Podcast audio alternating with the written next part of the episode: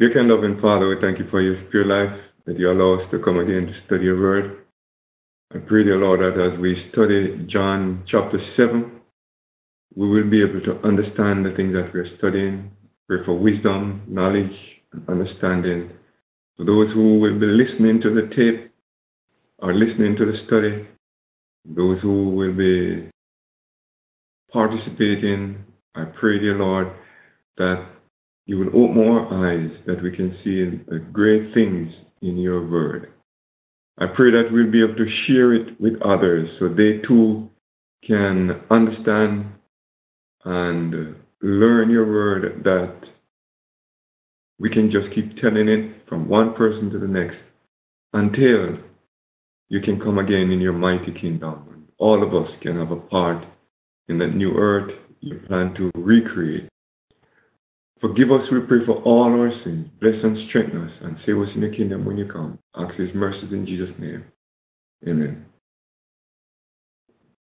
Tonight, uh, this study is on John chapter 7, and I entitled it uh, The Feast of Tabernacle. John chapter 7, 1 to 2. After these things, Jesus walked in Galilee for he would not walk in Jewry, because the Jews sought to kill him. Now the Jewish feast of tabernacle was at hand. So Jesus left Jerusalem, Jerusalem is down here, and he went up to Galilee, which is north of Jerusalem. That's where he spent most of his, his time. He would not preach in Judea, right here, that contained Jerusalem because, as you can see, the people wanted to kill him, so he went somewhere else. That's a lesson for us. If we're working in one area and the people will not listen, this world is big enough for us to go to another area and continue our work. And notice the Jewish Feast of Tabernacle. The Feast of Tabernacle was on the seventh month the 15th day of the seventh month. It's the last feast in the Bible. It's not a Jewish feast, it's a biblical feast. And all of these feasts have something to do with Jesus' birth, ministry, death, resurrection, and his work in the heavenly temple. This feast, is a Tabernacle, it had two names. Tabernacle because God was going to come and tabernacle with us, dwell with us. Remember, the day started evening and goes to the next evening. So this feast would start on the, the evening of the 14th day. Remember, the Bible said, His name shall be called Emmanuel because he shall dwell or tabernacle with us. So Jesus was born the evening on the 14th day, right as the sunset the Feast of Tabernacle, which would have been the 15th day, would have started. So Jesus was born right at the Feast of Tabernacle.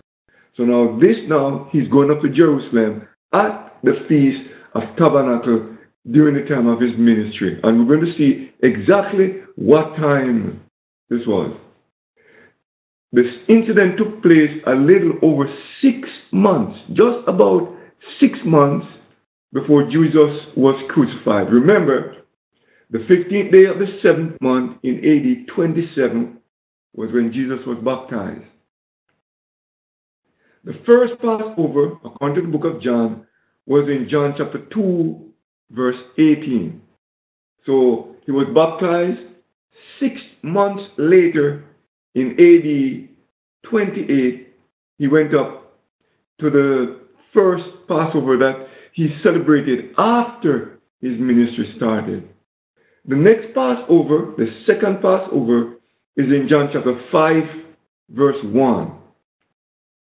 The third Passover is in John chapter 6 and verse 4. The last Passover, because remember, he celebrated four Passovers. So the last Passover is in AD 31. This Feast of Tabernacle then is six months before he died. So we are in AD 30 at this point, at this Feast of Tabernacle, which is in John chapter 7. I hope you can understand and follow. John chapter 7, verse 3. Jesus' brothers did not believe in him even up until this time. Almost three years into his ministry, they still did not believe. Again, this is a lesson for us. Many people, or most people, will not believe after we speak, preach, have Bible study with them for many years, many weeks, many months. They might not believe. But remember, it is God's duty to do the conversion. It's our duty to do the preaching and the teaching. Verse 3 His brethren therefore said unto him, Depart hence and go into Judea. Remember, he was in Galilee because the people in Judea wanted to kill him. The Judeans wanted to kill him. That, they, that thy disciples also may see thy works that thou dost. For there is no man that doth anything in secret, and he himself seeketh to be known openly. If thou do these things, shew thyself to the world. For neither did his brethren believe on him.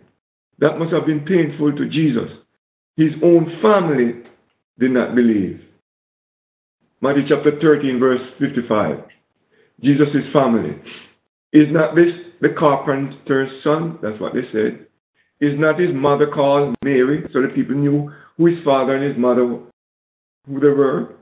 And his brethren, they were James, Jose, Simeon, and Judas. Not Judas Iscariot. The name Judas in Greek is the same name Judah in Hebrew. If you remember, with, the, with Joseph, it was Judah who suggested that they should sell him. And here we have in the New Testament, in the Greek, it is Judah who sold Jesus. Judah is the Hebrew, Judas is the Greek. So Judas should have known and be careful. Therefore, in Genesis, Joseph then is a type of Christ. He was sold by his own brethren. In fact, the same name. This is Paul speaking now in Galatians chapter 1, verse 19. Others, and Paul is, this is just after Paul's conversion when he went up to Jerusalem. Other of the apostles saw I none, save James. This is the James here. James, the Lord's brother. And this James, who eventually was converted, he wrote the book of James. Then in Jude chapter 1, here's Jude speaking. This Jude is this one that's called Judas here, the same person. Jude, the servant of Christ, and brother of James, to them that are sanctified by God the Father and preserved in Jesus Christ and called. So both James and Jude, two of Jesus' brother, brothers, wrote two books in the New Testament. So eventually they accepted the fact that Jesus, the Emmanuel, was the Messiah. Again, this is a lesson to us. Don't give up. Don't give up on your family. Don't give up on your children. Don't give up on your co workers. They will be converted. Some will be converted if this world lasts, probably after we die. But don't give up. Jesus' family didn't believe in him while he was preaching they believed after his death. Continuing John chapter 7, verse 6. Then Jesus said unto them, My time, everything that Jesus did was right on time, according to how his Father in heaven led him. He depended hourly, minutely, daily on his Father. You and I can do the same thing as we pray, you know, Paul said, I die daily. we should crucify the flesh daily. We should have our morning and evening worship daily so that we can walk in the same footsteps that Jesus walked in. My time is not yet come, but your time is always ready. The people in the world, it's always time for them to do some type of evil.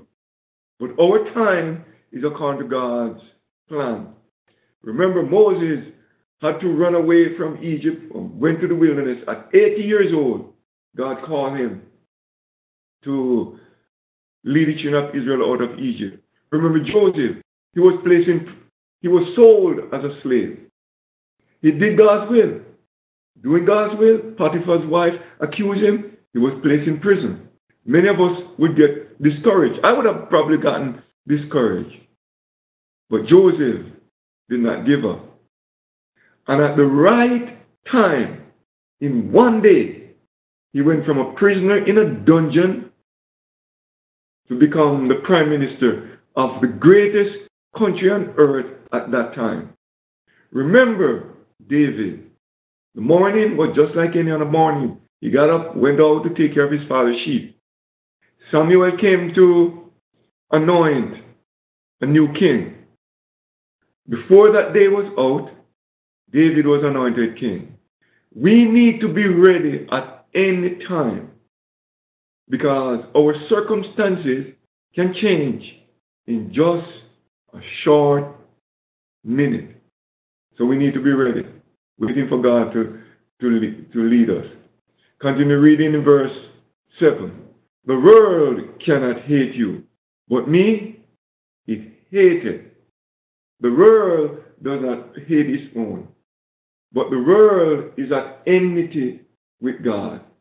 So again, we should not get discouraged if the people in the world are against us.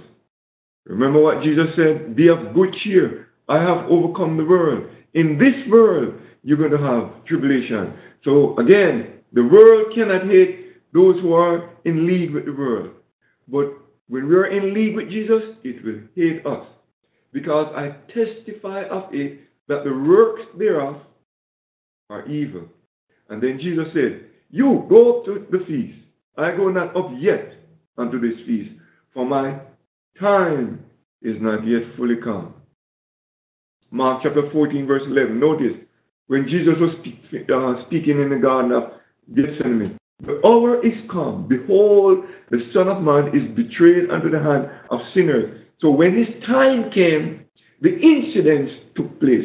God is leading, and that's why Jesus is not going to get discouraged because his Father is going to lead him the way he sees best, even to the cross. Notice again in John chapter 12, verse 27. Now is my soul troubled. And what shall I say? Father, save me from this hour. The hour he was in Jerusalem here speaking, but notice what he said. But for this cause am I come unto this hour. That's what you and I should look at our life. If we're being led by the Spirit of God, please, we shouldn't get discouraged. Verse 9 When he has said these words unto them, he abode still in Galilee. So here's Galilee, here's Jerusalem. From Galilee to Jerusalem is about 70 miles. And at the beginning of the feast, he was still in Galilee. It take him, you know, two days or two and a half days, three days to walk the 70 miles from Galilee up to Jerusalem. But notice it in verse 10.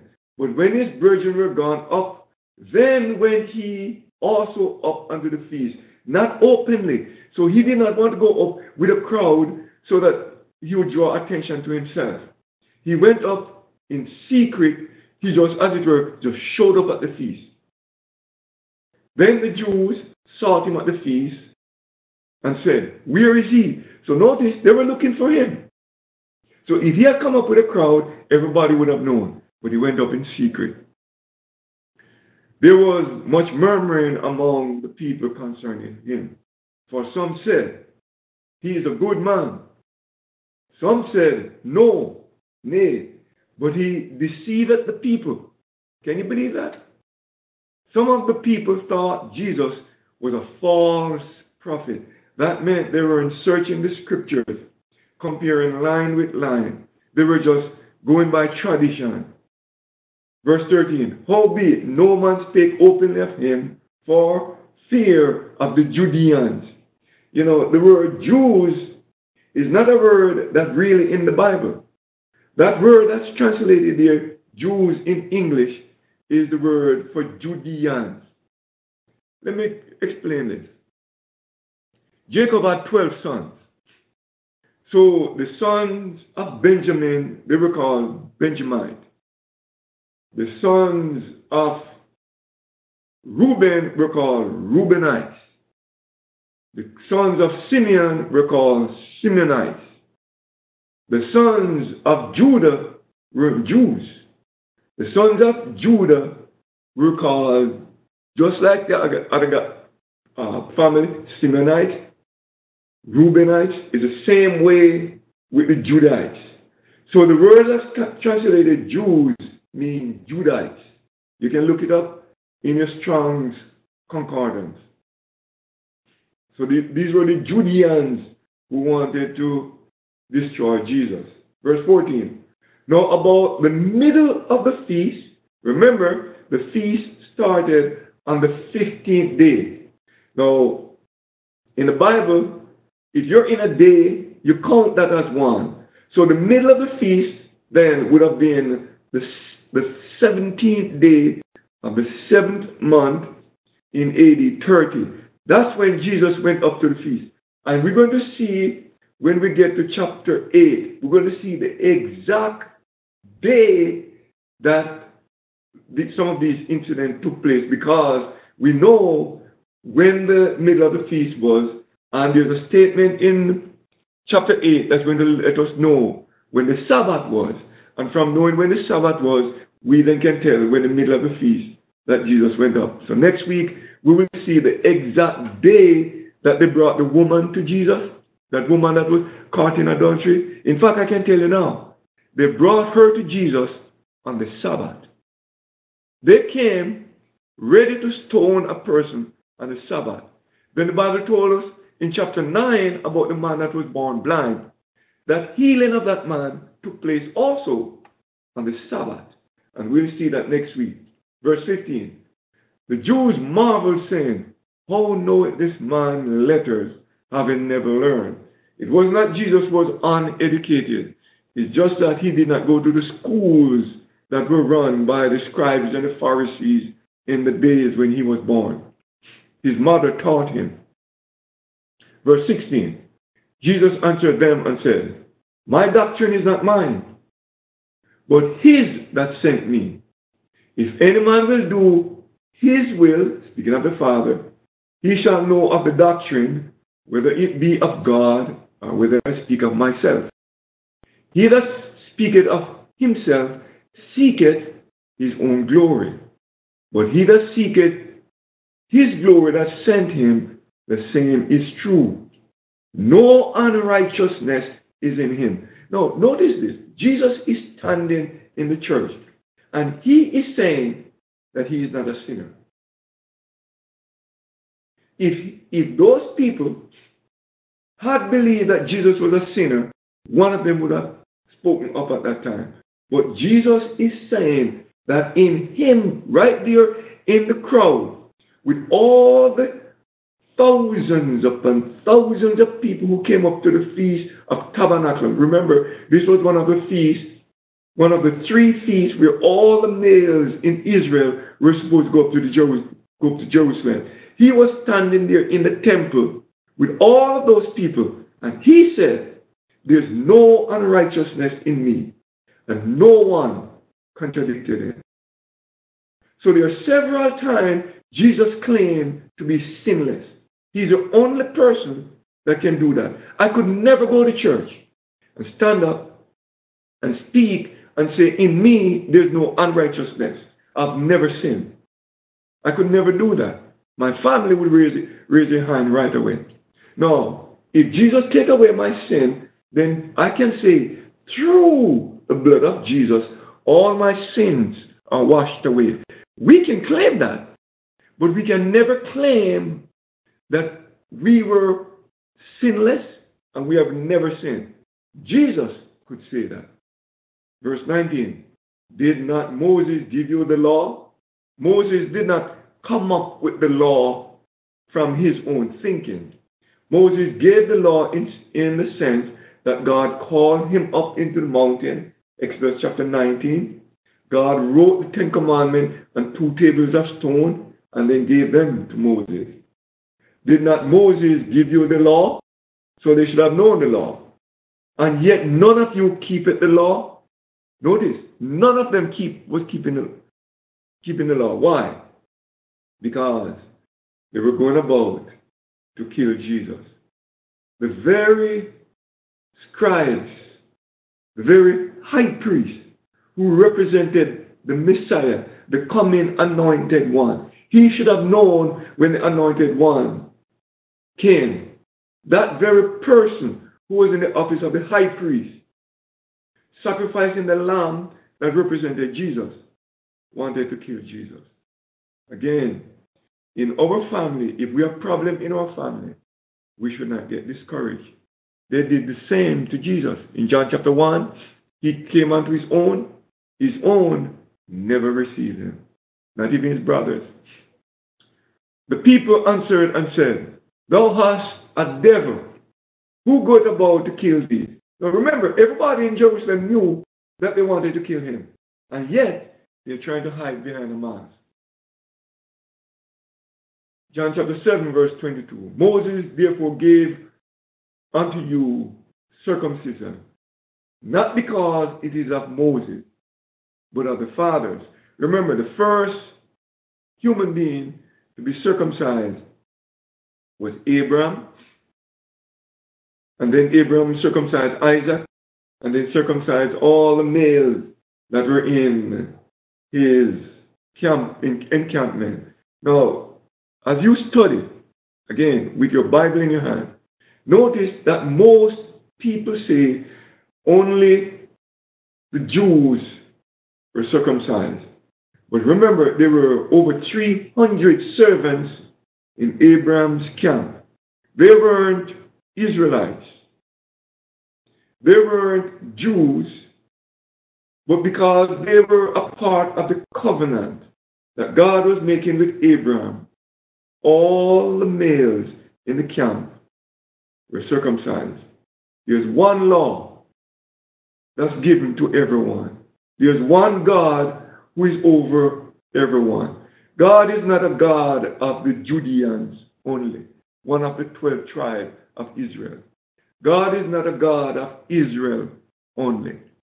God is a God of all the whole world, every nation, so, circumcision was not just for Israelites. Circumcision in the Old Testament was for anyone who became a part of Israel, even the strangers. Now, notice what Jesus is saying. You see, remember, a baby was supposed to be circumcised the eighth day after its birth. If the eighth day fell on a Sabbath, they would take that baby to the temple.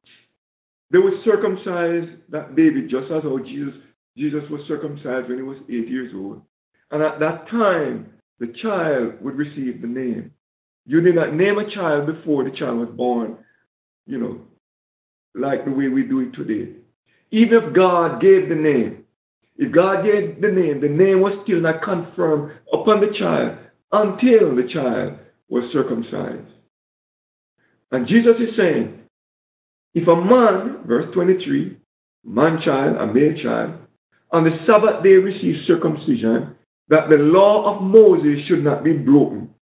Are you angry at me because I made a man every whole on the Sabbath? If you can circumcise somebody on Sabbath, then shouldn't you be able to heal the same person on the Sabbath? Judge not according to the appearance, but judge righteous judgment. Now, Jesus was referring to Matthew chapter 12. They wanted to kill him because of an incident that took place in Matthew chapter 12 a few months before the Feast of Tabernacle. And behold, there was a man which had his hand withered. And they asked him, saying, Is it lawful to heal on the Sabbath days? That they might accuse him. You know, many questions that the, the scribes, the Pharisees, the people asked Jesus. They didn't ask because they wanted to learn. They asked because they wanted to kill him. He said unto them, What man shall there be among you that shall have one sheep, and if it fall into a pit on the Sabbath day, will not lay hold on it and lift it out. People in the days of Jesus would pay more attention to animals than to a human being. The reason why they would pay attention to an animal more than a human being, you see, the animal would cause them financial loss. But if a human being was in need on the Sabbath, they would leave the human being in the same condition that they were in. Remember, in the book of Deuteronomy, Moses has said, if you see an ox fall down under its load, you should lift up that ox. You should help the ox. They would do something to relieve the suffering of an animal on the Sabbath, but they would not do anything to relieve the suffering of a human being on the Sabbath. And that's why Jesus performed seven Sabbath miracles. Not to do away with the Sabbath, but to show that we should have mercy to human beings who were created in God's image, even if it's the Sabbath. Then said he to the man, Stretch forth thine hand. And he stretched it forth, and it was restored whole, like as the other. And notice, Jesus healed on the Sabbath day, but what the scribes want to do on the Sabbath day? Then the Pharisees went out and held a council against him, how they might kill him. So on the Sabbath day, they went and had a council to kill Jesus. But on the Sabbath, Jesus would perform miracles to relieve the suffering. So who was the sinner? The sinner then had to be those who were going out to plot his death. And they would plot the death even on the Sabbath. Verse 25. Then said some of the some of them of Jerusalem. Remember, we said they knew that they wanted to kill him. Is not this he whom they seek to kill?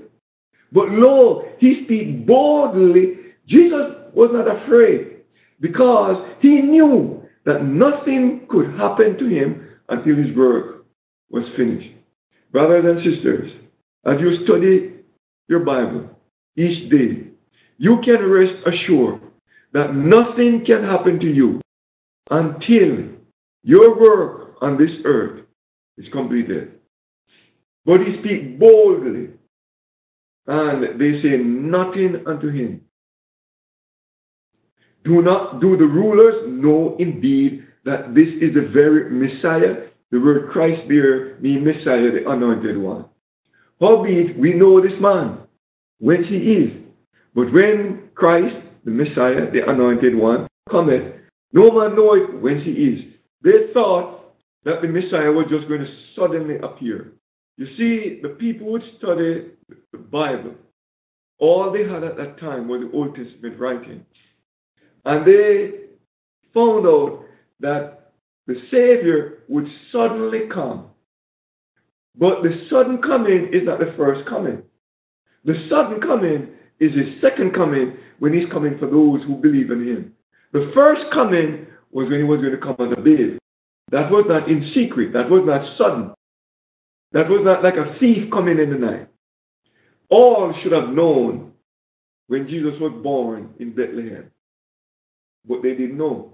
So they confused his second coming with his first coming and said that when he comes, he's going to come suddenly. That's the second coming. They were confused. Verse 28 Then cried Jesus in the temple as he taught, saying, Ye both know me, and you know whence I am. I am not come of myself, but he that sent me is true, whom you know not. That's sad. He's speaking to Israel, who should have known. To them were given all the laws of God. And Jesus is standing there right in their midst and saying, they don't know the Bible. You know, many of these people could recite the entire five books of Moses without making a mistake. And yet Jesus is saying to them, You don't know the Bible. So knowing the Bible is not being, able to repeat it from memory. Knowing the Bible is understanding and understanding God's will and understanding God's word and understanding God's plan. That's knowing the Bible. It's not being able to repeat the Bible. Continuing verse 29. But I know him, for I am from him, and he sent me. Then said Jesus unto them, Yet a little while am I with you, just six more months, and his work on this earth would be over. And then I go to him that sent me. He's going to return to heaven. You shall seek me and shall not find me. And where I am, thither you cannot come. You shall seek me. You shall not find me. That's sad. Because after Jesus' death, some of these very people, their probation would have been closed. And they would never be saved again. Some of the, those people, he's standing right there speaking to them. They could not come where he was because they would be lost. John 17, verse 24. Father, I will that they also, whom thou hast given me, be with me where I am. This is Jesus' prayer. What we usually call the Lord's Prayer is a prayer for the disciples. This is Jesus' prayer in John chapter 17. That they may behold my glory. Can you believe that God prayed for you and for me that we would be with him so that we can see his glory? Jesus, the Messiah, the anointed one, prayed for us that we would be with him. Jesus' prayers are always answered. You and I can be saved so that we can see Jesus' glory.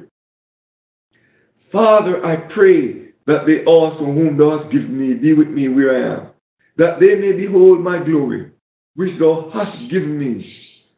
For thou lovest me before the foundation of the world. John chapter 7.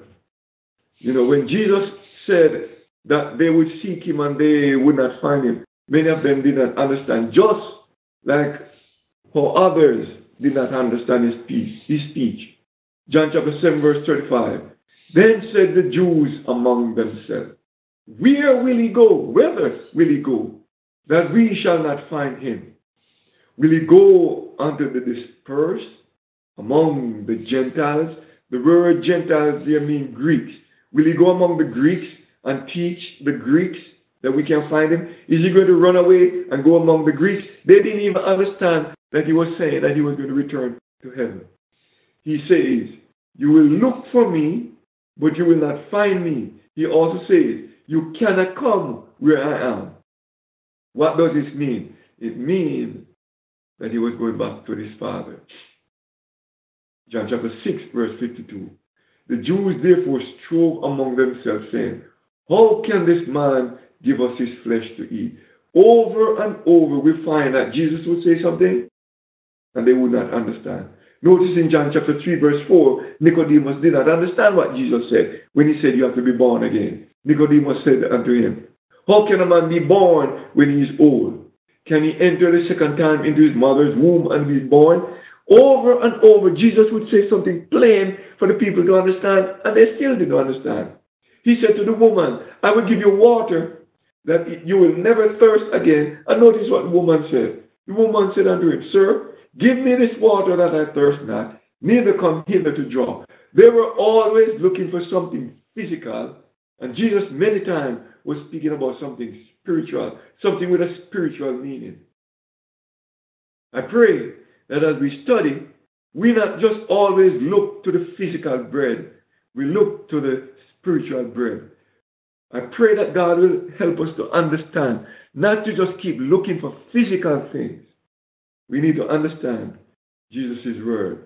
Back to verse 37. In the last day, that great day of the feast, the last day would have been the 21st day now of the seventh month in AD 30. And we wouldn't see the exact day that this was. In the last day, the great day of the feast, Jesus stood up and cried, saying, If any man thirst, let him come unto me and drink.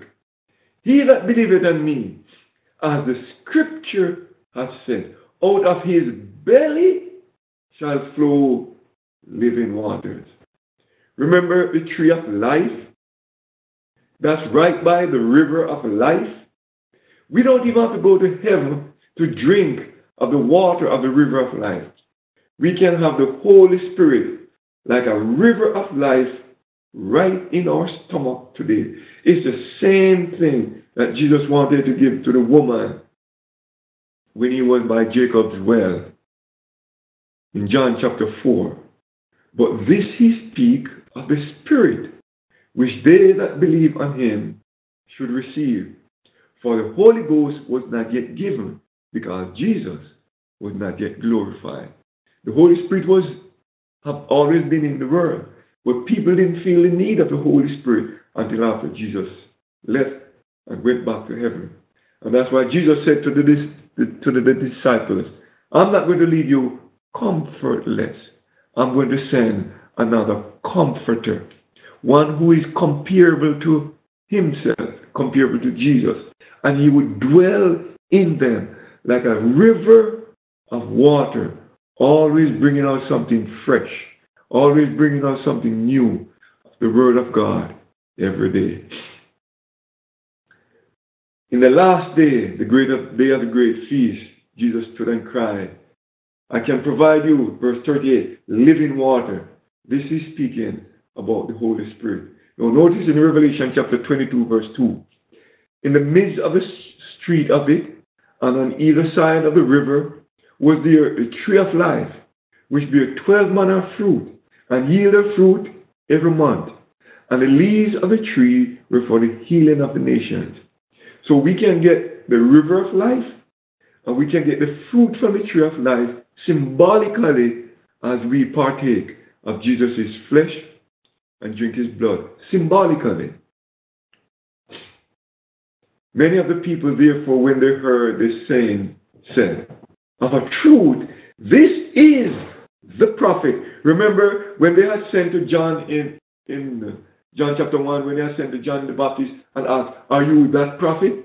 No, the people are saying, This must be that promised prophet that Moses had talked about that should come in the world. But notice again, others said, This is the anointed one. This is the Christ, the anointed one, the Messiah. But some said, Shall the Messiah come out of Galilee? Had not the scripture said that Christ cometh out of the seed of David and out of the town of Bethlehem where David was? So there was a division among the people because of him. And some of them would have taken him.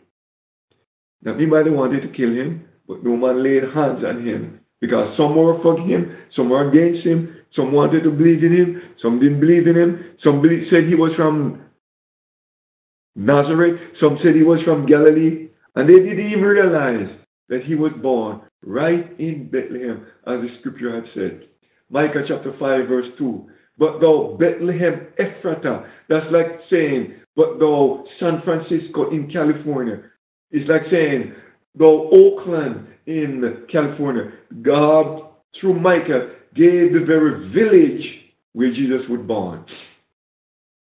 But thou, Bethlehem, Ephratah, though thou be little among the thousands of Judah, yet out of thee shall come forth unto me that is to be ruler in Israel. Back to John 7, verse 45. Then came the officers of the chief priests and Pharisees, and they said unto them, why have you not brought him? You see, the, the priest, the chief priests, the high priest, and the Pharisees had sent the temple police to go and arrest Jesus. But notice what the officer said. The officer answered, Never man speak like this man. They had never heard things being said the way Jesus is speaking it. And notice what they said? Then answered them, the Pharisees, Are ye also deceived? They looked at anyone who believed on Jesus as being deceived. Have any of the rulers of the Pharisees believed on him? Because they didn't believe, then they are saying that the people didn't believe. Brothers, sisters, as you study your Bible, with your Bible in your hand, your Bible, notice that many of our leaders today, in our church today, may not believe on Jesus. They might be going through just rituals. It might just be rituals to them. Many of them don't really believe in the Word of God. So if you go with the Word of God to your elders, to the members on the board, to the pastors, and they look at it lightly, don't be discouraged. The high priest, the one who represented Jesus in the nation of Israel, he did not believe. Most of the scribes, most of the Pharisees, they did not believe in Jesus. And notice what they said. Most of the people in our days, remember the Bible said, is just a remnant who would be saved. So if most of the people today don't believe in the second coming, don't get discouraged and give up. Jesus is going to come again. But most of the people in the church will not believe it. They won't. It's a remnant. Revelation chapter 13 is a remnant whose names are written in the Lamb's book of life that's going to be saved. But you know something? You and I, we can be in that remnant. We can be saved. Don't look at man. Don't put our confidence in men. Put our confidence in the Messiah. Reading verse 47 again. Then answered them, then the Pharisees, Are ye also deceived? Have any of the rulers of the Pharisees, have any of the rulers or of the Pharisees believe on him? But these people who know not the law are cursed. Remember, Jesus said they didn't know the law. No, they are saying whoever believes in Jesus, they don't know the law and they are cursed. But no, by believing in Jesus, they were actually blessed. Nicodemus, remember Nicodemus?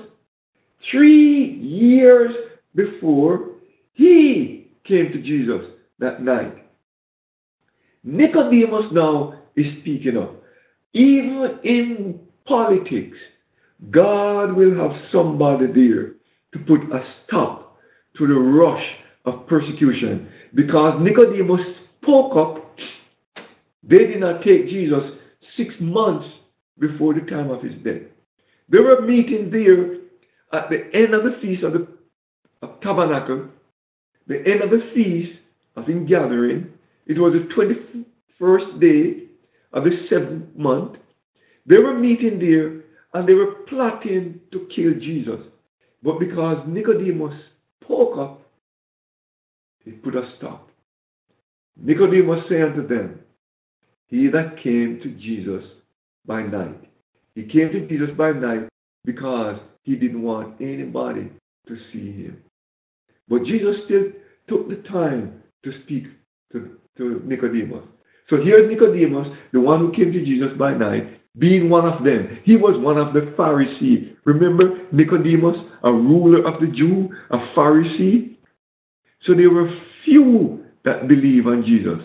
You know, after Jesus had died, was buried, rose from the dead, went back to heaven, and Peter was preaching on the day of Pentecost in Acts chapter 2. He said many of the rulers believed on Jesus.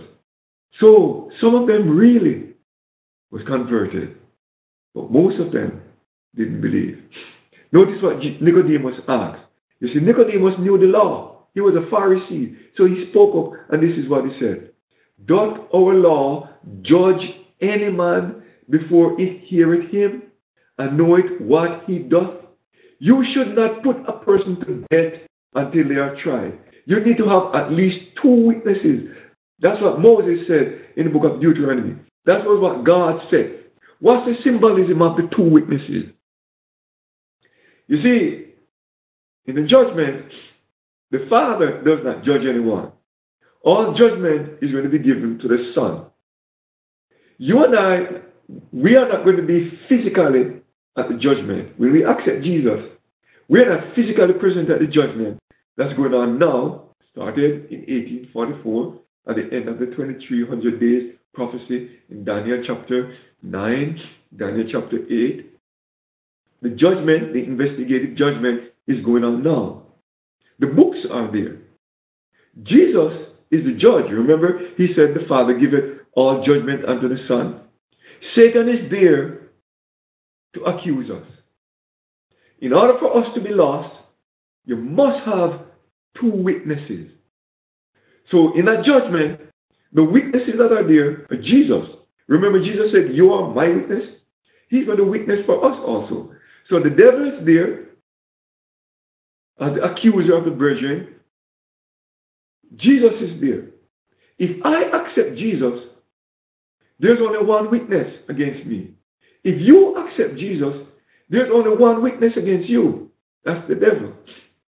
But Jesus is going to say, Father, my blood. So because there's only one witness, you are going to be saved because in order to convict any person of any crime, you must have two witnesses. It's not like in our court.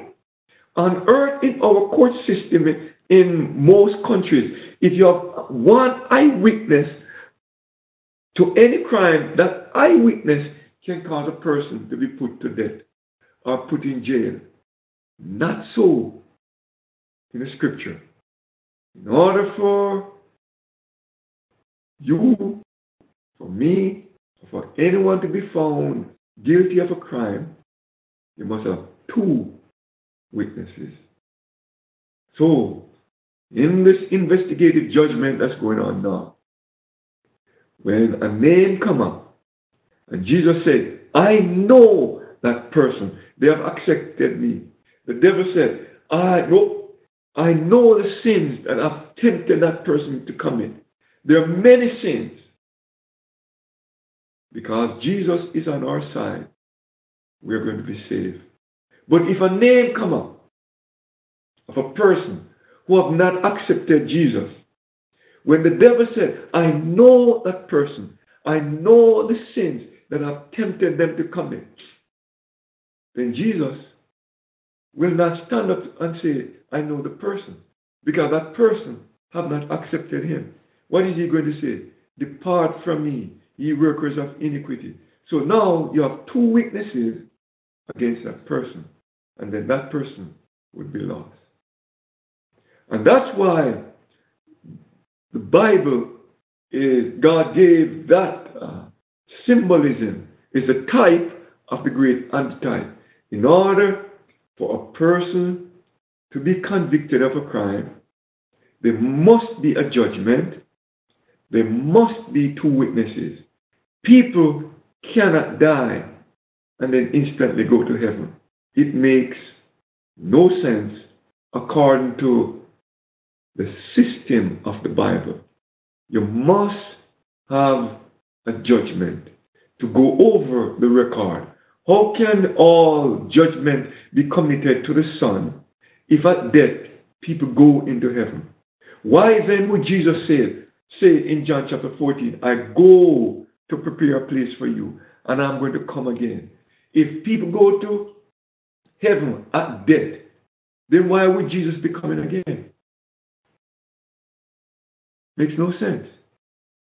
If Jesus go to, if people go to heaven at death, then why do we have the need for a resurrection? Makes no sense. And if there's not a resurrection, then Christ not, was not raised from the dead. And if Christ was not raised from the dead, then we are in our sins. So the idea that when a person dies, they go to heaven right away makes no sense. Because somebody must die for sin. And if Jesus did not die for our sins, then we're still in our sins.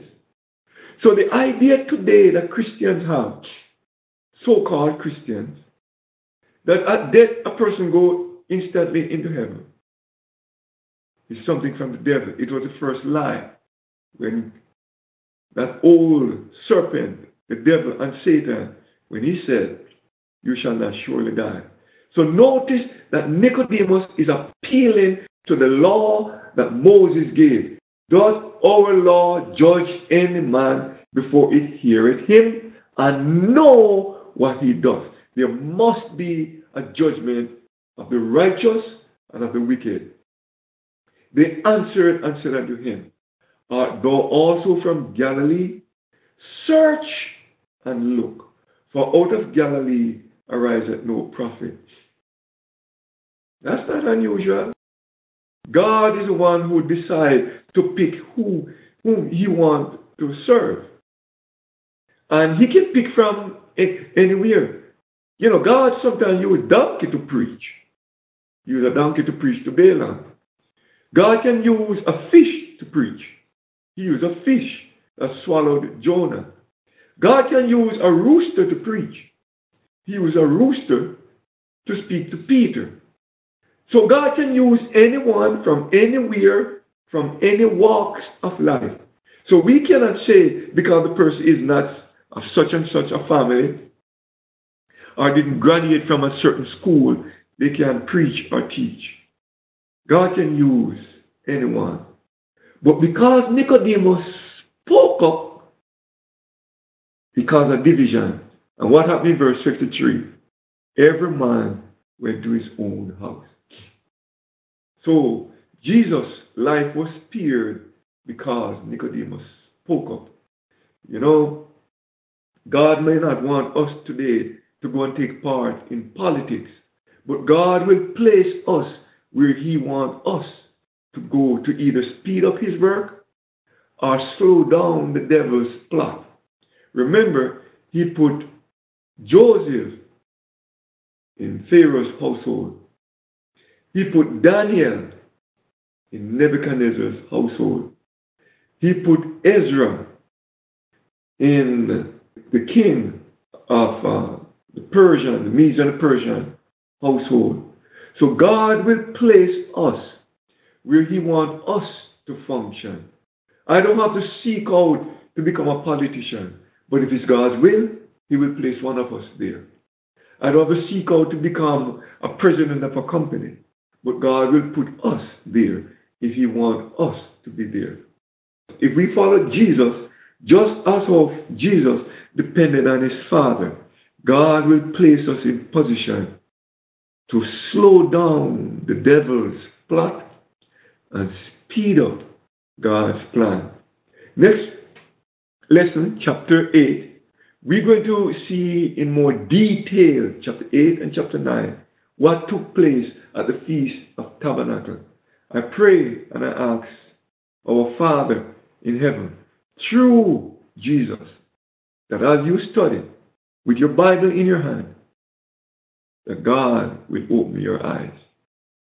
Father, I thank you for your words. I thank you for the opportunity to study. I pray, Father, that as we study, we will take your word and share it with others so they too can be drawn close to you. Bless us to do your will.